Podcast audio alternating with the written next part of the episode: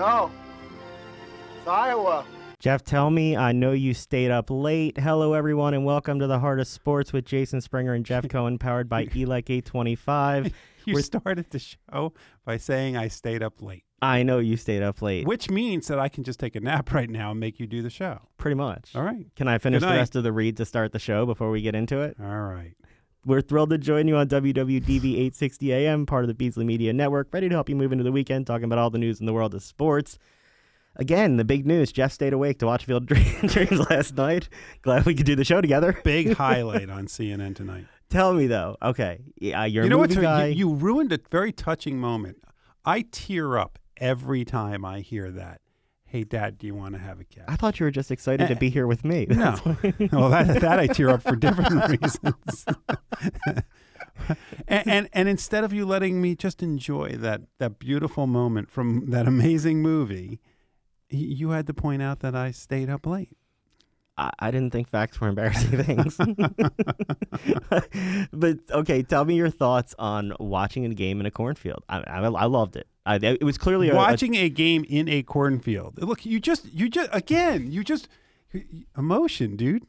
You just went you just turned the Field of Dreams game into basically Children of the Corn with a baseball. no. I thought it was. And again, I just made a reference probably That nobody people don't even know. understands. And, and I will tell you, anybody who has never seen Children of the Corn, watch it, and then you will not sleep for like they're a year. always good for a reference nobody Yes. knows anything about. Oh, you I'm had sure to love will. it though with the players coming out of the corn to start the game and Well, Kevin Costner came out. Kevin of the corn, Costner coming out and they clearly like and he hammed it up. by the they he took his time. Yep. They had everything. he looked ready. around like he didn't know where he was. Now we're gonna get to JP Dellacamera in a minute because you end up watching the Concacaf game Yeah. rather than the Field of Dreams game. JP will be so proud that you chose that. I'm gonna bring him on.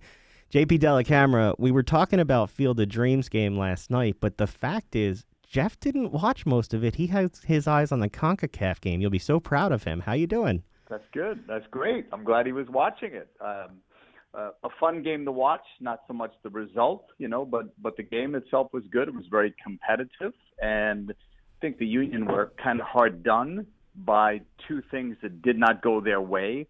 You know, one is the deflected goal, and the other is is the penalty kick. And you can argue whether it's a penalty kick or not if you'd like. You know, the fact is the referee did reverse his decision, which was the decision on the field. Uh, but even more so than that, I think people are talking more about that than the mistake, unfortunately, that Martinez made that led to the challenge that he made, you know, when he gave the ball away in a bad spot on the field. You know, the one thing, and Jose is a terrific player, so I'm not picking on him, but, you know, that is a mistake. But, you know, the one thing we've always said about these Mexican teams, and especially Club America, in MLS, you can get away with some of these giveaways. You can give up the first goal like you did against New England and other teams, and you can come back. You do that on the road against a good Mexican team. I don't care whether it's their preseason or they're three games in or halfway through or whatever it is, they'll punish you. You know, so when they gave up that first goal, the chances were probably more likely that Club America would get a second goal before the Union would get one. That's how good teams punish you for mistakes. You know, one of the things that I was surprised at, probably because I don't watch a lot of, of the Mexican teams play, is the physicality of the game. Do you Oh, think yeah. the Union was ready for that kind of physicality? Absolutely, yeah. I, I think um, you could you could tell me, you know, who the fittest teams are in MLS, and you know you could debate who is the most fit, but I guarantee you that the Union are, are right up there. They're supremely fit, uh, ready from a health standpoint to compete, and they are used to the physical play. MLS is a very physical league, so uh, they're not surprised at all. They were ready for it. They they matched them. I think you know when you talk about physical play, one of the things that we've seen with the Mexican clubs and and the Mexican national team, they'll do anything to try to get you off your game. So you want to call it gamesmanship, whatever you want to call it, whether it's um, an extra hit after a whistle, whether it's uh, a little extra nudge here, an extra nudge there, um, something that looks unintentional but probably was intentional. They do that, and that's to their credit. You know, I mean, the U.S. will do that, and MLS teams will do that as they become more experienced in the international games. But uh, I don't think for a minute that the Union were caught off by any physical play, and I thought they matched them physically toe to toe throughout the night. Do you think the Union's going to go out and hire the Flyers dentist for games? wow. I mean, that's, well, if you had high definition television, you probably saw even the size of the tooth, right? I mean, that that's a hockey hit, right? I mean, uh, not a hockey hit, but a hockey type of an injury. You know, we see that all the time in hockey where, you know, you'll see a tooth come out of a player's mouth um, in an NHL game. But yeah, that one was tough. I didn't get an update on what happened after. That's I doubt that that's why he came out of the game. He he looked dazed to me, and I don't want to speculate on any of that stuff. But I think he he took another hit later. Uh, he's a tough player, and uh, the way he played after the tooth came out and and his reaction indicated that he was past that. So hopefully he is okay. Uh, but that's why they had taken him out. I doubt it was for the tooth. I haven't read any update though on it, so I'm not sure. You know, we talk about how physical the game was. Were you surprised there was no foul there? Uh, yeah. Well, was there a foul? There was just no card. uh, no, there, there was no, there was no foul. There was there was then, no yes, penalty, yes. no nothing. Yes, I would say yes. I would say yes. Yeah. Um, it was it was late at night you know, when I was watching, and so I, I was more Past my bedtime. that he was down. Yeah, mine too. uh, I, I was more concerned that he was down, you know, for as long as he was down, and and that I didn't know what the injury was at first, you know, before I saw the replay and the tooth came out. You know, I didn't know what it was. I, I knew he got hit in the face, in the mouth. I thought there was blood, but I, I didn't know about the tooth, you know, that came flying out. But you can only imagine how painful that is. Yeah. Um, you know, like on impact one and then you know once the tooth is out i mean there's it must be painful.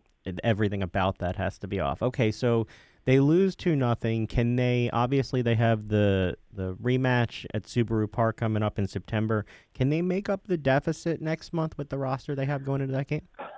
I, I think that they can. Um, a three nothing deficit I, i'm optimistic but against a, a team like Club America, I wouldn't have given the Union that much of a chance. But two nothing, sure they could.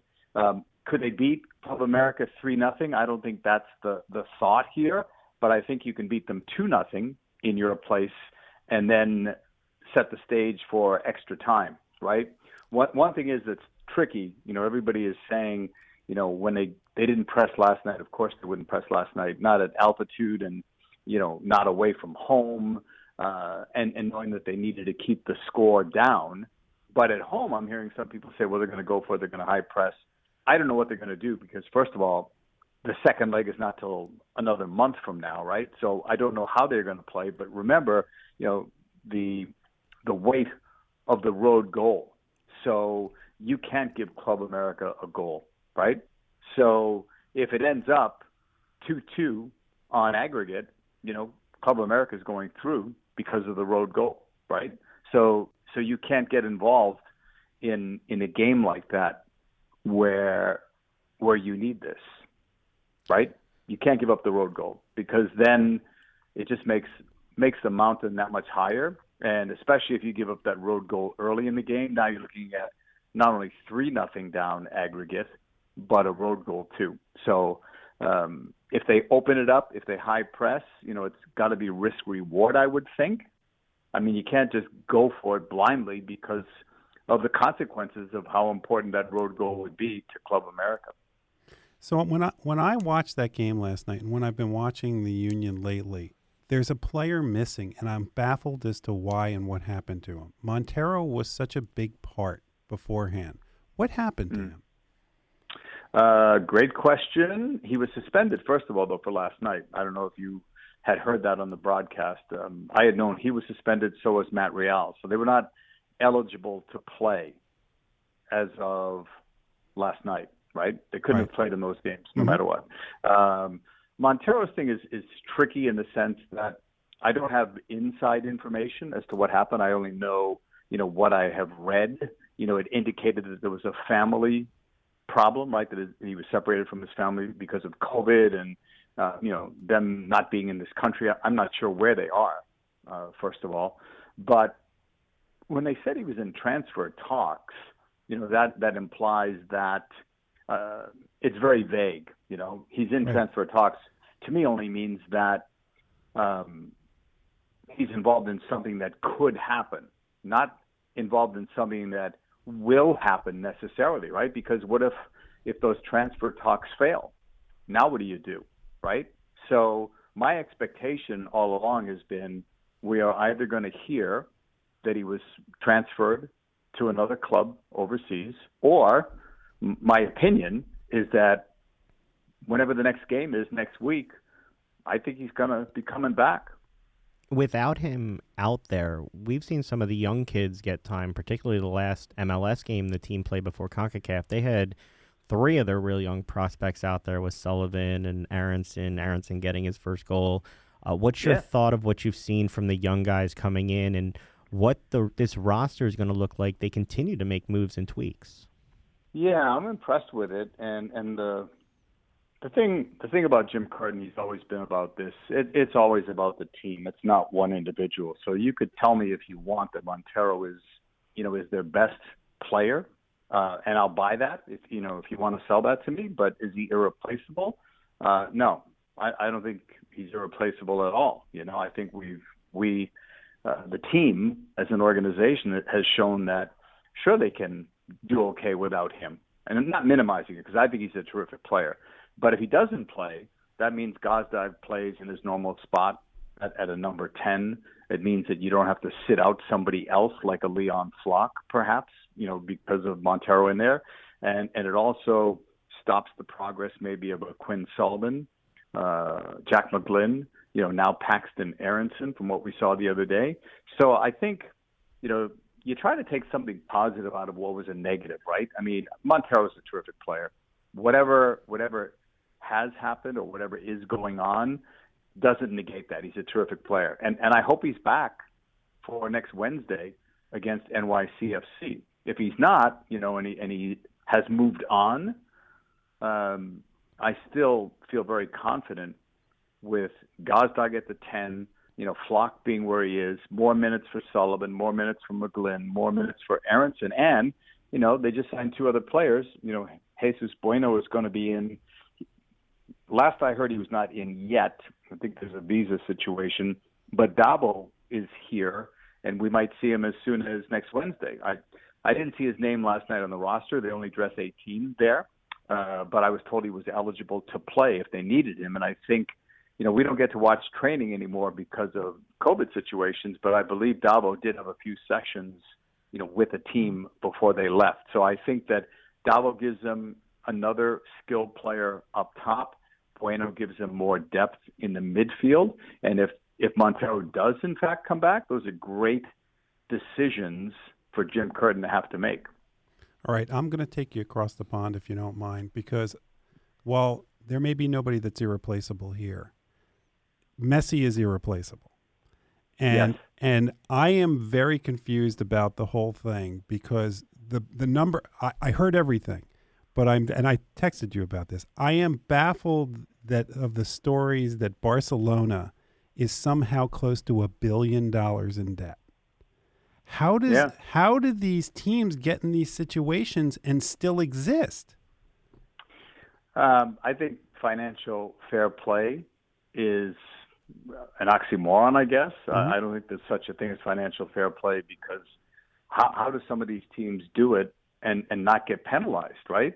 I mean, how, how is this possible that that a team of that stature could be in debt the way that they were, or that some teams have had sanctions because they went, you know, above and beyond the financial fair play? Unless somebody opens up their books publicly, you know, I'm very leery, very suspect of all of this. Uh, to me, there's a lot of things that don't smell right, you know, about the messy situation. Um, I believe in the tears from him. I don't think he really wanted to leave Barcelona. I don't. But how could Barcelona have been bringing him back in there knowing that they really couldn't have signed him unless, unless they were told by La Liga, you know, stay the course, you know, we'll figure this out. You know, we'll we'll get this in some way, somehow we'll get this done.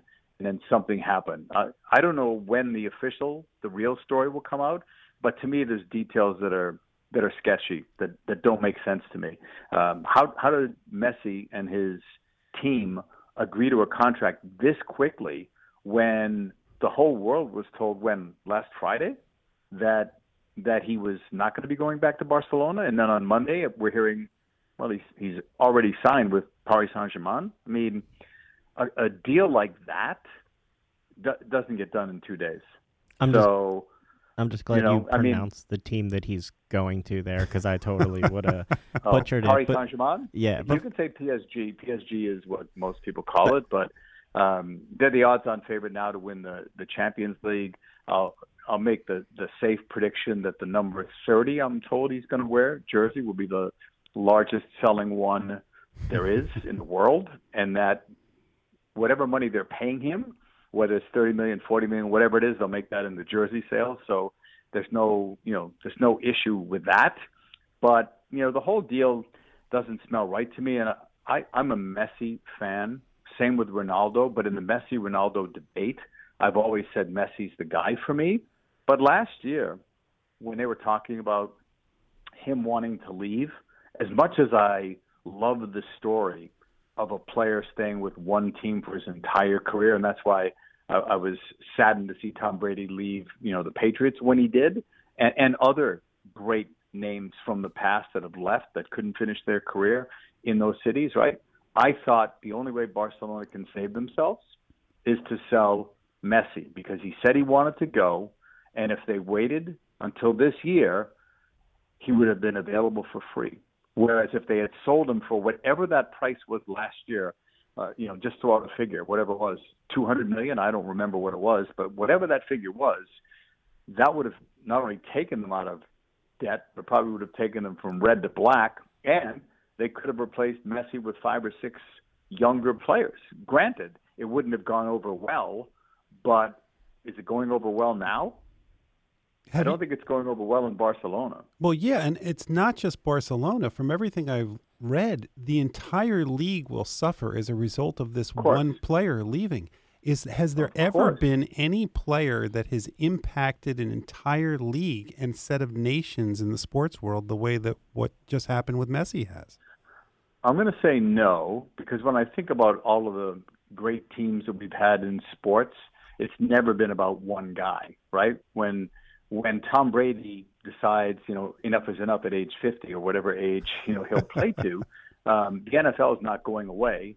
They'll be more popular, right? Because by then uh, everyone will be talking about you know the kid that's playing in in Jacksonville, right, or somewhere else, right? Tom Brady's kid. Um, yeah, yeah. Or- or the um, fourth uh, generation of uh, or Mannings. Mahomes. yeah, I mean, they'll be talking about something else, right? But you know, at one point, it was Messi and Ronaldo, and even though those two teams only played X amount of times per year, man, that was great for the ratings, right? When you had one of those those uh, derby games, those Clasico games, when when uh, Barcelona took on Real Madrid, right? And then they met sometimes in other competitions. Um, it was must see television for sure, right? So, you know, I'm sure ESPN's not happy. They just get the rights for that, and they lose, you know, the top, the top, Top guy, draw. Right? So, Yeah. I mean, you you lose the big player. La Liga is still a fantastic league, and I think, you know, hey, if I'm a if I'm a La Liga fan, I want to tune into Barcelona because I want to see what's the fan reaction, and I want to see how do they play without Messi. You know, what if what if they become a better team? You know, what if what if they spread the ball around better? What if they rely on five guys to lead them instead of one guy? Right? I mean, it could turn out to be a decent story. And if Messi leads Paris Saint-Germain to the UEFA Champions League title, it'll be a great story in France. You know, their TV numbers are going to go up. I don't know what their television deal is, but um, I can guarantee you somebody's already thinking about how many ways and when and how and where they can get more Messi games on TV. So just so you know, I just checked, and with and within 30 minutes, Messi's jersey sold out in the online story store. 832,000 copies sold. Yep, that'll that'll Okay. help. Uh, So here, here, here's another question for you: How did they get that many jerseys printed that quickly? You know, that's a good question. well, and that that goes to your. There, there's more. There's more to this story, guys. That that I can- definitely. I'm not a conspiracy theorist, but there's too many things here that that don't make a whole lot of sense to me. The speed of which this is going, and you could argue if you want that last year, you know, Paris Saint Germain uh, wanted to get him, and, and so you know it was easier to make the deal. Whatever you want to say is fine, but I mean, do we know that um, he was going to take the number 30? I, I assume that number is already in the back of the jersey, otherwise people wouldn't be buying it. And also, I read that Neymar is number 10, and Neymar offered it to Messi, and Messi said no. Yep. Yeah, didn't didn't take it. Before we let you go, I got to ask you the women and the men real fast. The women, sure. Are we seeing a changing of the guard after the bronze in the Olympics, and and then the men? Uh, are we seeing with their Gold Cup performance being ranked in the top 10 with a roster that probably isn't their main roster, a team that can, you know, yeah. play in with the World Cup this year? Yeah. U.S. men are on the rise. This is the best group of young players and the most talented young players that we have ever had. Um, I haven't been around forever, but I go, going back to the um, 90s, I would say uh, the only the only class of players that I could think is close to this was in 2002, Donovan Beasley and some others, but not even not even in the same neighborhood as this team right now. When you think of how many players are playing regularly, quality minutes with big time clubs, you know, Dest at Barcelona, you know, you've got um, Gio Reyna um, at Dortmund, you've got off the top of my head Pulisic playing at Chelsea. Uh, you know, Tyler Adams is getting regular minutes. A lot of guys are getting a lot of quality playing time on these big clubs, right? Making an I mean, impact that, with that time. Yeah, and that that didn't happen before. So U.S. national team is in a great place, and you've got players like Reyna. I said this on an interview the other day that he's young enough. He's got at least three World Cups in him, right? If he's only whatever he is, 18, you know, three World Cups covers like 12 years. He's fine, you know, and it's the same with a lot of these other players, right? And now we've got, you know, depth at certain positions, and I think, you know, the Gold Cup may have may have helped us a little bit more in terms of, you know, who's next or where is there more depth. I mean, Matt Turner is making a name for himself that I'm not sure how many people would have said before that Gold Cup started that you would be hearing debate about whether or not you know he could play in World Cup qualifying. There was no debate before it. There's certainly debate now, based on what I'm hearing. And with the women, did we see sort of the end of an era with this team that's done so much for women in sports, not just in soccer, with the bronze yeah. in I want to be careful with this answer because I think I think people I think people were disappointed, you know, by the result because we're spoiled by their success. You know, they won a bronze medal, you know, at at an Olympics during a COVID year, right? I, I know all these teams had to deal with it, but here's what I think about the U.S. team: whether they won the gold or not, yes, this was going to be an end of an era. Just look at the ages. We were saying that at the end of the 2019 Women's World Cup when I, I think the stat was 12 players over 30, and and a few of them were closer to mid 30s, closer to 40, than closer to 30. So you knew a change was coming right at, at some point. But uh, when I started to read what some people were writing, you know, the team was too old. They weren't too old. When when you think of age in a tournament, I, I mean, they were average age was about 30 at the last World Cup. They were one of the oldest teams and they won it. And that was only two years ago. But when I think of age affecting a team, regardless of the league, regardless of the tournament, you see the age towards the end, right? Like in the NHL, if you're an old player, those first three months, you're fine, right? But now you get to the playoffs or, or game 70, and now you, if you're an old team, now you can see it, right? At a World Cup, you're not going to see it in game one if a team is old. You shouldn't see it, right? And and the U.S. was bad in game one against Sweden. To me, that's that's not an excuse that they were that they were too old, and they got a break from the Olympic Committee when they said the reserve players now can count. So instead of having an 18 player roster, now you had the 22, right? So I think there are a lot of factors in this. Part of it, I think, was COVID related. They couldn't train like they normally did. Not an excuse because other countries are in the same boat, right? But U.S. had a lack of meaningful games because of COVID. They had to play Mexico twice because they couldn't get any other opponent. So I think their preparation was not as good as it had been in the past. No fans in the stadium. I think it affects the U.S. team more than others because I think they play off that energy and that crowd. You know, the isolation. They didn't have family members. Nobody's talking about the Julie Ertz injury because she played, but was that the Julie Ertz that can dominate? I don't think so. You know, she was not at 100%. And when you talk about age, two of the players that did not have a good tournament are two of the best players that they have, two of the most dependable players they have, and both are under the age of 30, and that was Sam Mewis and Abby Dahlkemper. So it was a strange tournament. You know, Tierna Davidson, I thought, did well for herself. She started four games. I, I doubt that was part of the plan going in. So I, I give them props for getting to a, a point where that bronze medal meant something to them and they wanted to go off on a high note. And I'm not saying it was the last game for Carli Lloyd. If it was, she scores twice. I'm not saying it was the last game for Megan Rapinoe. If it was, you know, she scores twice. This game meant something to them. They didn't roll over and and think, well, it's it's gold or nothing. So I give them credit for that. Yeah, there's going to be changes for sure. They are going to get younger, but that was going to happen even if they won the gold medal because, you know, time is ticking right on the clock. And it's been a great, great run. They've won two straight World Cups. They get a bronze medal um, that ended what last week.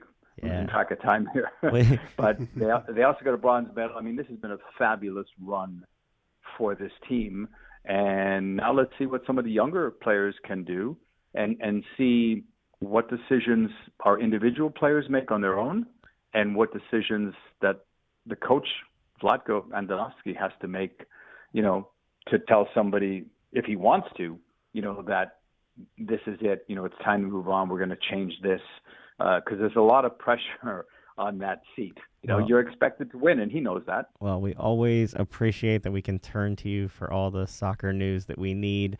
Look forward to your next call, the Union game, and appreciate the time, JP. You have a great afternoon. Anytime, guys. Thanks for having me. Thanks so much.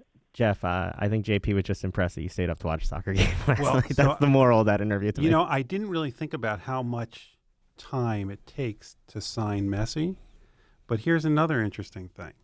He's also getting a percentage of PSG fan tokens that they're creating, which is a cryptocurrency. How did they do this as quickly?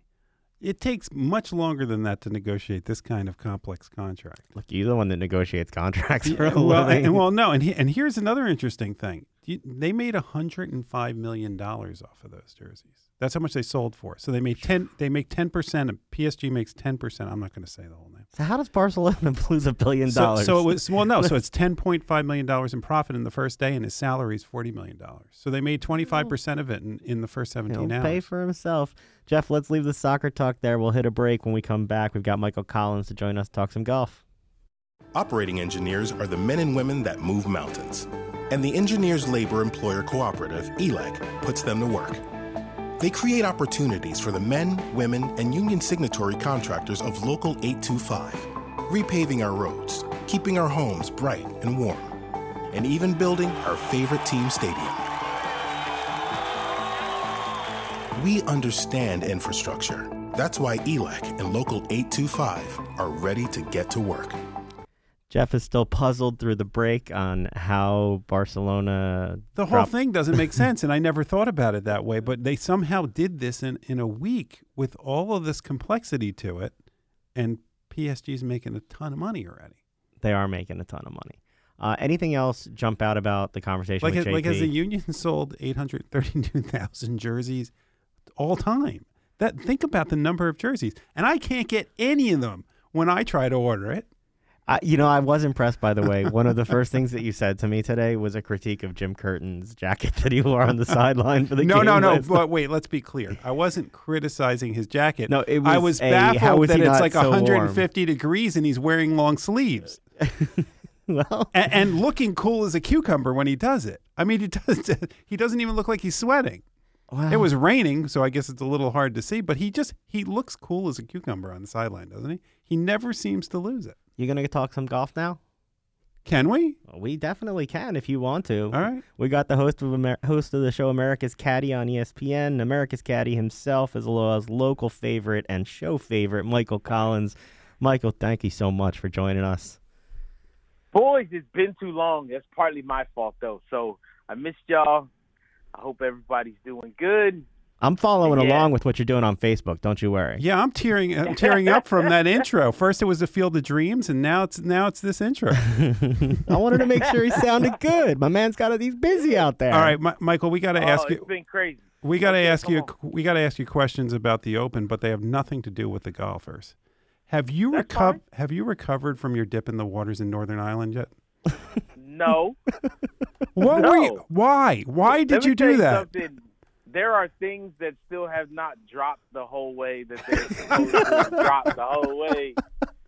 Nobody told you how cold that water is going to be, Michael. Who- You know who- what though? whose idea At was that? age, the good thing, listen, I'm not gonna lie. The good thing about it is at my age now, it just means that when I gotta go and sit down, I don't have to worry about touching any other water I don't want to touch. So See, and- you know what I mean? There's a good side. Yeah. And you gotta look at the positive. Now, Michael, how am I supposed to follow up with that? Because I was going to tell Jeff that when I grow up, I want to be Michael Collins because he's always with Canelo Alvarez and he's out there with Macklemore and doing all these cool things, swimming with stingrays. And here you are talking about how you froze in the ocean and things haven't dropped. Well, apparently he's dropped. Yeah, I think we, we might have lost Michael there for a second. Vito, can you hear him on the other side? All right, we'll, we'll try to get him back in a second. He, Well, look, you can. Here's your chance. You can be him. You said you always wanted to be like him. Here's your chance. Canelo Alvarez can knock, Yeah. can knock me out on the golf course. I, I, I would like to see you box. We, we've we've You seen. want to see me do Well, well, everything that gets me physically w- injured. We we've seen you play basketball. Not Uh, well. I've I've envisioned what it's going to be like when you go to the union and you play goalie. And so the next thing should definitely be boxing. I find nothing entertaining about any of these physical fitness challenges. Who's got a long, Who's got longer reach? You or Canelo Alvarez? Anybody's. Kangaroo has longer reach. No, why? Why? How how tall is he? Taller than me. You Most sure? everybody is. Maybe we could get. You know, we've had Rivera, oh, Rivera. We can get Well, him we, to come back. we yeah. can ask because I did see a picture of Michael laid out on the ground with Canelo Alvarez. What is his reach, Michael? Because what I was saying before you said that you froze in the waters and things haven't dropped is I want you dropped. I want to be you because you're with Canelo Alvarez and you're out there swimming with sharks and stingrays. Uh, things that like I, I want your life when I get older. What is this going on? Here's listen, I'm not I got bad news for you. I'm never growing up. Oh, Okay? so I get no chance. I don't know. I don't know who planning on taking my place, but you know, Peter Pan stayed on the island. So whatever island I'm on, I'm staying. You're I'm hanging not out there. Gonna lie. It's been. Trust me when I tell you. Like I, I'm the first person to admit and realize that my life is honestly a dream. Like I'm the luckiest dude in the whole world because of what I get to do. Like I basically, I get paid to goof off with and make new friends. And right, they like- love you for it. Well, it, it's I treat I believe, and this is what someone else has told me. I I treat everyone the same. I don't care what you do for a job. I don't care how much money you make. That's not what makes you cool. That's not what makes you a good person. But if you're a good person, then we're probably going to have a good time together. And so I have enjoyed being able to hang out and meet really good people who just happen to be famous or have really jobs that put them into a famous position. But I'm not going to treat them any different than I treat anybody else. Like my friends, the people that I work with at at golf tournaments all the time. Like my one buddy, I won't say his name because he always gets mad. He's like, "I'm not walking the course with you." I'm like, "Why?" He goes, "Because someone will stop and you'll talk to them for ten minutes, and as soon as we walk away, I'm like, you know who that was?" I'm like, "Nope, I don't know." but they wanted to talk. They seemed pretty cool. And we like chatted and had a good time. Okay, so what? Like why is that a bad thing? I don't understand. You know? And so I I treat regardless of if you are the greatest boxer on the planet today or if you're a guy who, you know, changes out the trash bags at the airport. I don't if you're cool and a good person, we can have a great conversation and have some fun. So I think I think, you know, that kind of I hope and I think it comes across that I'm the same way whether there's cameras on or if there's no cameras around whatsoever. I'm the same guy, and I always have been that guy. So it's crazy though. Look, there's, I'm not gonna lie. Like when Canelo says, "Hey man, you uh, let me give you a ride," because we were in Greenville, um, Greenville, South Carolina, and he's like, "Where you going next?" And I go, "I got to go to to San Diego for the, the U.S. Open. I got to go to Torrey Pines. So I'm go out there." He's, "Oh, how many people are with you?" I'm like, "People, I ain't got no crew, man. It's just me." and he laughed. And he Where's goes, your "No, man, entourage?" with me." Yeah, I go, it's me by myself. I'm the entourage. I got lots of voices in my head. And he goes, nah, you, you ride with me. And I'm like, uh, I'm sorry. Say that again. yeah, no, let me give you a ride. Well, that's what I Um, saw. um, I saw don't- the picture you riding know. on Canelo's Yeah. jet, and I'm like, oh, okay. Holding the 20 pound trophy that Yeah. he won on my lap, which was the rims, which was awesome. But like, trust me when I tell you, there was not one part of that flight that I wasn't that I didn't keep looking around like a kid. Like, no, come on, man, this ain't real. There's no way I'm literally flying with Canelo. And we were having a great time, like just talking whatever we were talking what anybody would be talking, like regardless if we were on his jet. Which just sounds it just sounds crazy. But see, to take it up a level, then a couple weeks later, what did I do? I played a couple of holes at Eastlake with Rick Ross, the boss. right? And like he brought his he brought his all of his Belaire, all those liquors and champagne and stuff, and then we sat on the back porch and had champagne doing our thing and he was going crazy over my Jordans that I wore to play golf with him in. And like they, they have spikes on them. A robe. Yeah, I got Jordans with spikes. The ones that they had actually, they they had like um tie dye. They're Jordans with tie dye on them, and the bottom they say peace on one and love on the other. Wow. And they were specifically designed just for when the PGA Championship was at TPC Harding Park in San Fran. So it was a shout out, Jordan brand shout out to the summer of '69, the summer of love. So they made Jordans that said peace and love on the bottom, and they had tie dye on them. And Rick Ross was like, "Yo, what's up with them Jordans, bro?" And I was like, "Rick Ross is sweating on my Jordans right now. Like I'm good. I'm good." you know. so wait, And you're, even though you're my not. mom and my wife hate it, I'm see, I'm I all the time. I'm like, listen, if it all came to an end, and I had to go meet my maker tonight or tomorrow, I'm not gonna complain, man. It's been pretty good. But I'm also not gonna lie. Like there's still a lot of stuff on my bucket list that I still want to do and places I want to go and stuff. So is one of those giving this all up and going back to college like J.R. Smith and, and playing golf there? N- nope. nah. Nah, I don't need to go to college. I already know the I already learned what I needed to learn when you go to college. And that is uh beer before liquor, never sicker. Liquor before beer, never fear. Like once I learned that, I'm good. Why would I give A public service announcement from Michael Collins. Yeah, Yeah. my my, my, pa- my parents need to paid a lot more money for me to get that advice. And that's all you learn, right? Yeah, that's the thing. I don't even know how like, to. how much did y'all pay for me to go to college, and how much are you making right now? You be like, I don't think the investment was all that good. I don't even know how to Yeah, just look transition to FedEx Cup playoffs from that. How do I even bring it back to golf, Michael? Come on, Well, man. it's easy. The easiest thing is the biggest drama. What's going? The biggest drama going on in golf right now, and that's probably the Brooks and Bryson drama that's going on, and the fact that a guy like Rickie Fowler, probably one of the most popular guys on the PGA Tour, and the one that probably sells more hats and orange pairs of pants and shirts than anybody, is not even going to be in the playoffs. Like it's crazy to think he's not going to be there. But you know, you got somebody like Bryson DeChambeau and Brooks Koepka who are definitely butting heads. And trust me when I tell everyone, it is not fake. Well, you Like, told us this a Brooks- year ago.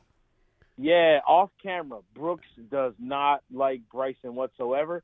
And now Bryson keeps doing all this stuff that just doesn't help himself at all. When you come out, you're like, you know, I'm not I'm not vaccinated because I want to save it for everybody else. You'd be like, um, for a dude that's called the scientist, you are scientifically stupid. when it comes to giving. At least if you're gonna say so, like at least give out true information. Like don't just be making stuff up. You know what I mean? I, like my mom got the vaccination, but I want to make sure people like my grandparents have enough. You'd be like, um. I, I don't think you've done your research there, partner. Like, and you just got COVID. You're like, but I'm healthy. Like, have you not watched any news at all? Like, not even if it's news you think is fake, they're all saying the same thing, right? Like, I don't quite understand. Well, you, like walking into a wildfire and being like, you know what? It's not all that hot. You're, you're standing in a fire, dummy. Well, there's there's two problems with this. First, first of all, he seems to have no friends on the tour. At least none that are vocally supportive of him. Now you have players that are complaining on social media that he's not even yelling out for when he hits an errant shot. It it seems like Well, the bad boy image is yeah, going a bit too far. Well, here's the thing. So you got one guy who's like Brooks Koepka, who's like more. He started to seem like a bully Right. because he was the one who was always starting stuff with Bryson, and then you got Bryson, who's the guy who doesn't help himself by saying stupid things and putting himself in stupid positions. Now, when Against it his own comes to- sponsor. well, that's the thing. Like maybe you don't say my equipment sucks when they're writing you a check. I love that You the know what I mean? sponsor responded though. As a comms person, Well, I love that they did not lay down with that. Well, here's what the thing was. You said that about the equipment when the guy who had caddied for you the week before was the guy who makes your equipment, like who works for you. so you're basically not just ripping the company, you're ripping the dude that you needed to caddy for you because your caddy quit. Like, dude, are you serious? That'd be like if you say something like, "Go home and tell your wife you think she looks fat," and then be like, "Yo, can I get some later?" be like, and then act surprised, like, "I don't understand why she wouldn't give me none." Really? You just called her fat and then was like, "You want to do it?" No, I don't want to do it. I don't want to look at you. Get out the bedroom. Like, yeah, and then you, I don't understand, or just then you got to do the whole. I just want to apologize um, if I may have offended you. I, I was mad at myself, and you know, I called you fat because I was looking in the mirror at myself and I'm fat. So it's not really you, it's me. Well, you're still not getting none, but thank you for the apology. It- you're going to go with Right? the "It's not you, it's me." That's going to work. Right. Yeah. That's well. That's the thing for Bryson. But I will say this: when it comes to yelling for, they sixty of everyone on tour, the fairway only gets hit sixty percent of the time. So every single day, Thursday, Friday, Saturday, and Sunday, there's probably 860 golf balls that off the tee are going towards people. And you think all 864 of them are yelling for? No, that's my you know, point. Now, that my well, point is that everybody's about- attacking him. Right, and he, well, here's the other thing you got to remember when it comes to Bryson. That time he didn't yell for was also after so many people following him were he kept yelling out Brooksy. They were taunting him Oh. by yelling Brooks and calling him Brooksy. So guess what? Even if I'm him, if I snipe one into the crowd and I think it's going towards the dudes that are yelling Brooksy, meh, Oops. Maybe it kicks off of your noggin into the fairway. Mm. And then when I'm walking up, I ain't signing the glove. And I'd be like, hey, when, when you wake up, remember it was Brooksy that hit you. Because So- on the back of their ticket, they're responsible for getting hit. It ain't the player's fault. So- So, that's, you know, after a dude like that, like once he's had enough and people are just being over the top brutal, then maybe stay behind him when So- he's on the tee box. I'm I'm curious though. It, how does Bryson's both vaccination status and his feud with Koepka and the way other people feel about him? How will that influence the Ryder Cup picks in a few weeks? It won't. Okay. It won't at all. That's the that's that's one of those things where when you when people are trying to come up with stuff, hey man, we got to write. How is Bryson on the team gonna? How's that gonna work? Like, is him and Brooks gonna be able to be in the same room together? And are they gonna be able? Like, what happens if they're on a bus and this and that? And it's it's fake drama. That part is fake drama. Because think about this: we all have people that we work with where we don't get along with and we don't like, but you still go to work every day. You still see that person. On, yeah, I come on here and hang regular out with. Jeff all the time, and uh, And there you go. You got to deal with him every single day, Man. right? And you're like, oh man, two more hours. But then you know what you get to do? Like on a day like today, when it's Friday, you're like, man, look at that clock. I almost don't have to see this knucklehead for a lot of hours, which would be Wow, awesome. that's not even And the for first time I've Ryder been called a knucklehead there you go. Well, for the Ryder Cup, it's even bigger. And I'm going to tell you guys something. I'm not going to say any names because I'm not at liberty to. But the little feud between Bryson and Brooks is nothing. But there was a, a long time ago, there were guys on the Ryder Cup, and one of the guys had slept with the other guy's wife. Uh, You think that might have caused a little bit of tension? Like now, here's the kicker: the couples never split up. They stayed together, even though everybody knew. So you think that bus ride might have had a little tension on it? And guess what? They there was you don't hear any reports of dudes, two guys getting in a fight on the Ryder Cup team. No, and I didn't say whether it was Europe or America. So I'm not saying which team it was on. You're just broadening that away. Just- potential audience. All I'm telling you is, well, I just I want everybody to be sure, be like everyone's gonna run and start checking one team over another. Go- But go- we better Google's gonna blow all, up 'cause Peter- I didn't, say one team over another. I'm just saying, like, for two guys that just don't get along and don't like each other, the the thought of well, how's that gonna affect? That's nothing. Like if two guys can be on the same team and one guy slept with the other guy's wife and almost caused them to split up, and you think Bryson and Brooks is gonna cause get out of here? Well, you That's know- not You know what I could what you could do is now that the PGA has this bonus based on social media and stuff like that and how many hits, if you gave out the guy's name, he would probably make a lot of money right now. Oh no, no.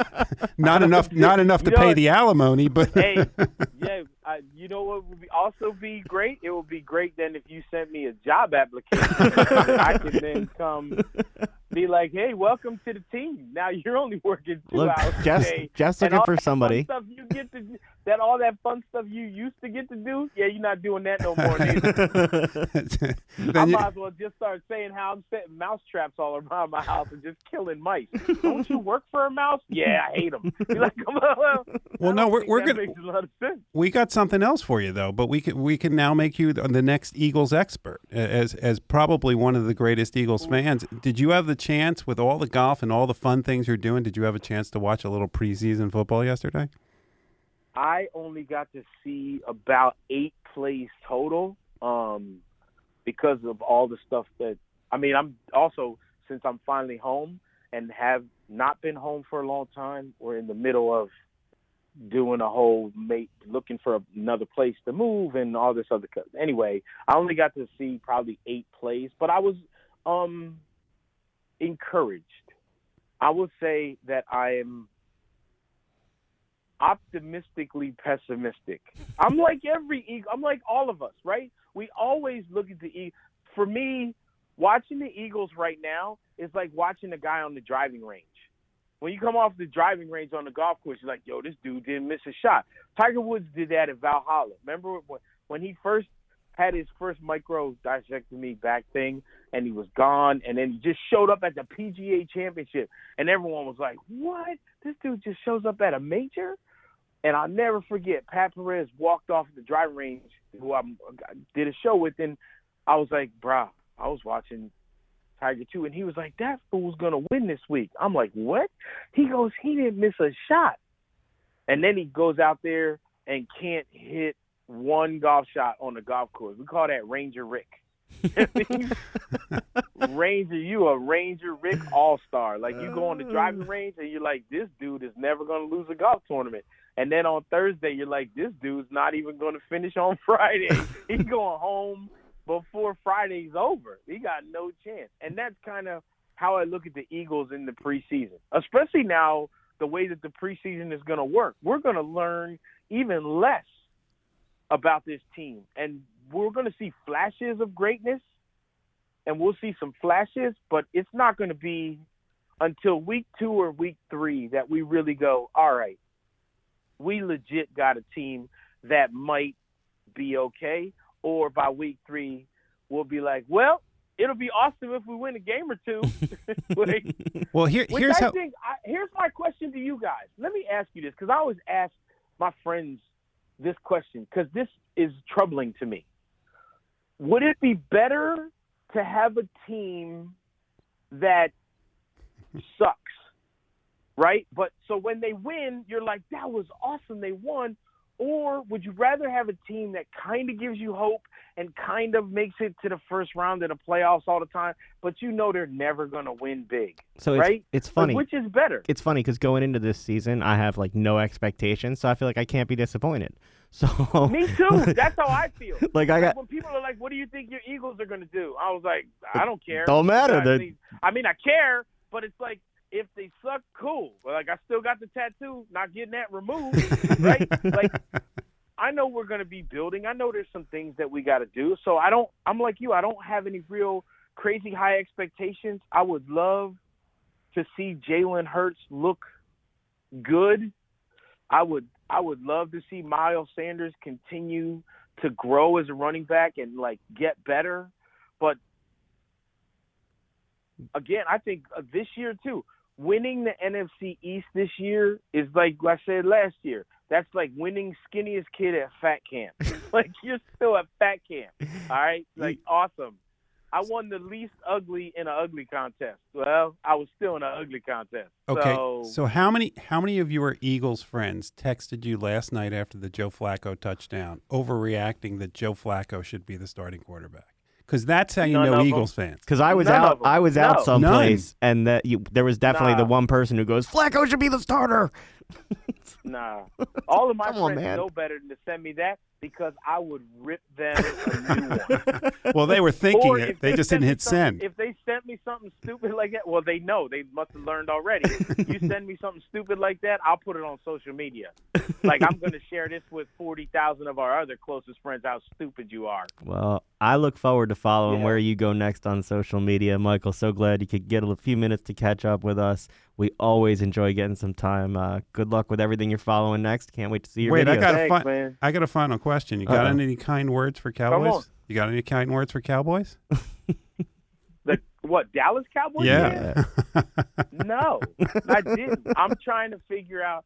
So I asked my 12 year old if we're going to go back up to the Eagles Cowboys game again this year. Because last year we went to the game and there was, I was, I was, I felt like I was a bad parent, but I was very proud at the same time. Like, you know how weird that feels when your 12 year old is chanting along with the crowd, Dallas sucks, Dallas sucks and I'm filming it and looking at him, and he's so excited to be yelling it. And at the same time, I'm like, I am such a bad parent for allowing this, but it feels kind of good. What Watching age did he be so start? happy. what age did he start the Dallas Sucks chant? Oh man, I don't. Well, I don't know. Well, you know what? I live in Florida, so our child services won't come here to the house. Probably about five.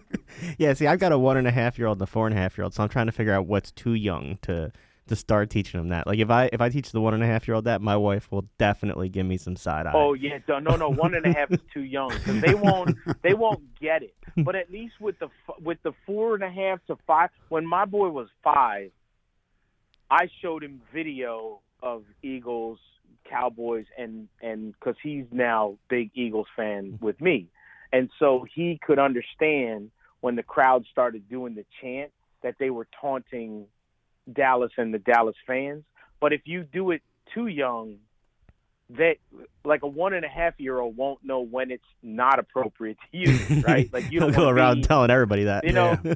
And the Lord said, Dallas. Well, well, look, Dallas." You'd be like, whoa, no, Michael, Right, wifey, that's another one. I will- outside. I will Sleep contact outside. you for some parenting advice on how to handle this situation, and we always look to having you back on for the golf. Thanks so much for the time, man. Anytime. New episode of America's Caddie comes out next Friday on ESPN Plus, and that's the one with Canelo.